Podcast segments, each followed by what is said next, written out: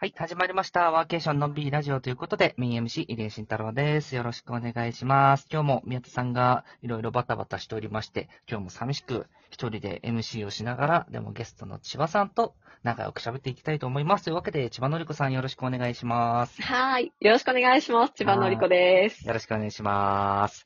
はい。では、今回なんですけれども、前回はなうん。お話の中でですね、ちょっと出ていた、今、ガイアックスさんがやってる、オーテルというですね、ちょっとこのサービスとか、まあ、このオーテルって何やろっていう、ここについてちょっといろいろ聞きたいなというのがありましてですね。うんうん。千葉さん、ちょっとオーテルについて教えていただいていいですか？ざっくり。ありがとうございます。うん。簡単に言うと、まあ、一言で今、オーテルって1週間のホテルワークっていう、まあ、キャッチコピーでやっているんですけど、えっと、仕事環境が整ったホテル。例えばこう、今、私たちがワーケーションとかホテルワークしたいなって思った時に、実は結構ハードルがあって、うんそれは後で話すんですけど、そういうハードルがあるから、ホテルって実はちょっと探しにくいよねっていうところがあったので、えっ、と、それを探しやすくするサイトを作りたいなっていうところから始まって、まあ、ホテル側としても、実は平日ってすごい閑散期で、もっとこう平日にお客様を入れたいっていうホテルさんはあるので、そことこうマッチングさせていって、欲しい人のところに欲しい宿がある状態にしていこうということで始まったのが、ホホテルというサービスですね。うんうん。だからうん、あれ、あれですよね。主に、どな、いえっ、と、イメージとしては、うん。あの、家で仕事するのが疲れた。そうそうそでう。ちょっと、あのー一週間ぐらいちょっと場所を変えて働いてみたいな、という時の部分として結構ぴったりな、あの、うんコンテンツになってくるみたいなイメージですよね。そうですね。まあ、家さんめちゃめちゃ正凡なんで詳しいと思うんですけど、うん。ワーケーションとかって言われたときに、うん。ちょっと前まで、まあ今もそういう方いらっしゃるかもしれないですけど、結構バケーション要素が強いんじゃないかっていう、なんかこうまあ、せっかくだから旅行に行って、その間にちょっとメールチェックとかしたりとかするっていうのがワーケーションかなって思う方とか、う。うん。あとはその地域で行って、移住を目的で、例えば試してみる。長期滞在してみるっていうようなイメージを持つ方もいるんですけど、実は日本の中で隠れワーケーカーって言われる方の中で、入江さんがさっき言ってた、ちょっと場所を変えてただ仕事がしたいだけ。でも仕事はちゃんとやりたいよっていう方が、潜在的にものすごくいるっていうのが、私たちもこう、サービスをやりなが分かってきて、そこの方々向けに、こう、まさにサービスをシフトしていって今があるっていう感じですね。うんうん。確かにそうですよね。あのー、うん誰もかんでもが交流を求めてるわけでもないし、誰もかんでもが移住を考えて、まあ、むしろ僕移住は少数派だと思ってるので、誰もかんで。でもそういうところを求めてるわけでもないし、うん。でもちょっと普段と違うところで気分変えてやっていきたいなっていうのは、まあ僕もありますからね、そういうのって。うん。だからなんかそれの程よい、なんだろう、感じ感っていうのが、このオーテルという、あのサービスが、すごいなんかいい形で提供してんじゃないかなって気はしてるんですけど、あの、今なんか、この辺結構暑いよみたいな地域とかってあるんですか？行き先とか、えっとなんかこういうのが結構みんななんか、こう予約多いんですよ、みたいな。あります。っていうのが、えっと、皆さんがパッとつ思いつく観光地の2番目ぐらいに来るところって言ったらちょっと言い方あるかもああ、なるほどね。関東圏で。特に大手では、今、鬼怒川とか伊東とか、すごいうんうん人気が出てきていて、まあ旅行で行くんだったら、もっと日光とか、えっ、と、熱海とか、うんもう少し近場っていろいろあると思うんですけど、せっかくワーケーションで平日行くんだったら、まあもう少し遠出はしてもいいよね。でも、やっぱり自然と温泉とかは大事だし、あと旅行で行くんじゃないので、ある程度食事も、その周りで飲食店がきちんと整っている。ホテルでずっとやっぱご飯食べちゃうと1週間疲れちゃうので、うんまあ飲食店がある程度あるっていうところで、そのようなエリアっていうのはすごい人気が出てきていますね。なるほど。今聞くとうん日光と伊東って大体ざっくり2時間ぐらいですよね。東京の主要駅から。だいたい2時間半、そう、遠くても3時間ぐらいですね、場所によって。ですよね。うすごい人気あります。その人、まあ朝9時半ぐらいから、あの、なんか動くってなったら7時に電車乗ればいいもんな。そうそうそう。あとは、あの、オプションで、あの、にあの特に絹川とかのプランだと日曜もついてるっていうのを出してるので、うんうんうん、日曜に移動して、もう日曜にチェックインして、で、うん月曜から金曜まで仕事して、うん。金曜、例えばちょっと半休取って遊んで帰ってくるとか、うんうん。みたいな使い方されてることが多いですね。なんか今の分聞くと、温泉ついてますよね、共通項。温泉ついてます、基本的に。ああ、なるほどね。サウナとうんか。サウナね。僕ね、サウナ得意じゃないんですよ。知ってます。ます結構有名なんですけどね、界隈では。僕がサウナが苦手っていう、はい。あの、30秒ぐらいで気持ち、多分体質の問題なんで、気持ち悪くなっちゃって入れないっていうのがあって。なのに温泉は好きっていう、ちょっと謎めいたあれなんですけどね。でもこれ、本当に、あの、ちゃんと、あの、研究、集中研究してる方とよくディス、あの、ディスカッション、この大手の最初の頃にした時にも言ってらっしゃったんですけど、うん。集中して仕事をするためには、リラックスがもちろん必要なんですよね。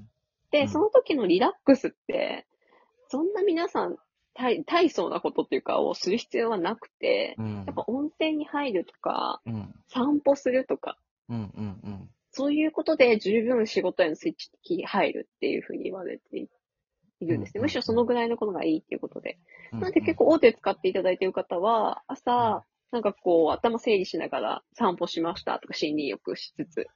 とか、もう一日でお風呂3回入って、うん。その度にリフレッシュして次の仕事してますとか、うん。うん。結構そういう感じのワーケーションですね。うんうんアクティビティするとかそういうんではない方が多いですね。そうですよね。なんか僕もそのぐらいの方がちょうどよくて、あの、うんうんなんか結果的に、あの、なんだろう、その、まあ、ワーケーションのやり方にもよるんかもしれないですけど、結局、ああだこうだ詰め込まれた、ああだこうだされて、準備されて、おもてなしとかって言われてるけど、そうおもてなしじゃなくて、ちょ、ちょ、ちうんうんょちょっと、うんなんか過剰提供みたいな 部分もあって、どちらかというと、もうボンで放置されて、自由に選ぶ方が、やっぱ楽だったりするし、急に仕事も入ったりするし、なんかそういう風なのがすごい楽。で、自分で考えるっていうところがやっぱりすごい大事だなっていうのを思っていて、だから朝、こう、風呂に、まあ、例えばね、お風呂とか森林浴にこう歩いて、で、あの、ちょっと気分転換できた。じゃあ頑張ろうっていうのってセルフコントロールできてる方じゃないですか。うんうん。やっぱなんか、なんかそういうところ行く方のところって、やっぱそういうふうなマインドをきっちり持ってる方が、こうやってリピートして使ってるんだろうなっていうのは、なんか改めて感じました。で逆になんか、普段、あの、例えば長野県お住まいの方とかが、逆に、まあ僕とかもそうですけど、あの、この間も赤坂に泊まってそれやったんですよ。はいはいはい。うん。これ逆に僕は逆に気分転換になるんですよね。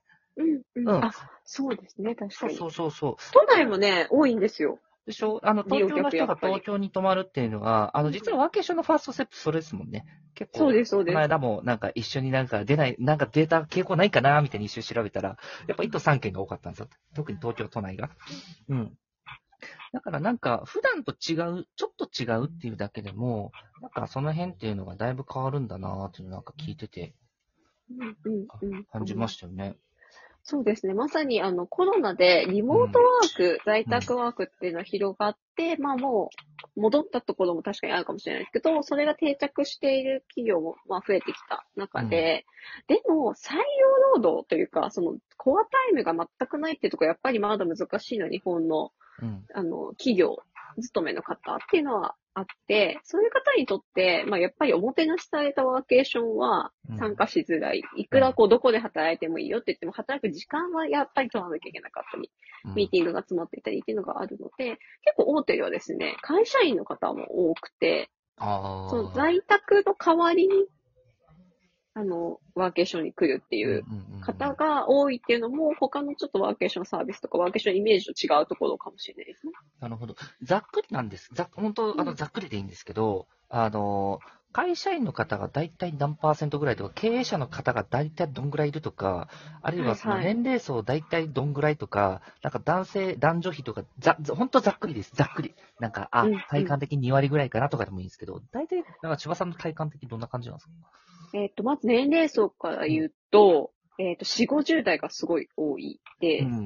全体4割で、4、ごめんなさい、全体60%ぐらいで。次って30代と60代が多いですね。で、やっぱり20代とかは少ない傾向で、やはり、えっと、もっと自由に働ける方はもっと自由な、いろいろな使い方とか、で、ソッパーみたいな働き方もしているし、まあ、自由になるお金、だって仕事が自由に効かないって年齢だっていうこともあるので、うん。やっぱりこう、ある程度マネージャー層であったり、うん。するってなると4、50代が多くなるっていう傾向があります。うん性別は6割男性、4割女性。うんうんうんうん。で、えー、きフリーランス経営者、会社勤めっていうところだと、4割会社員。うんうんうんうんよ、で、えっ、と、なので、3割経営や3割経経営営者、3割フリーランス自営業みたいな感じですかね。うんうんうん。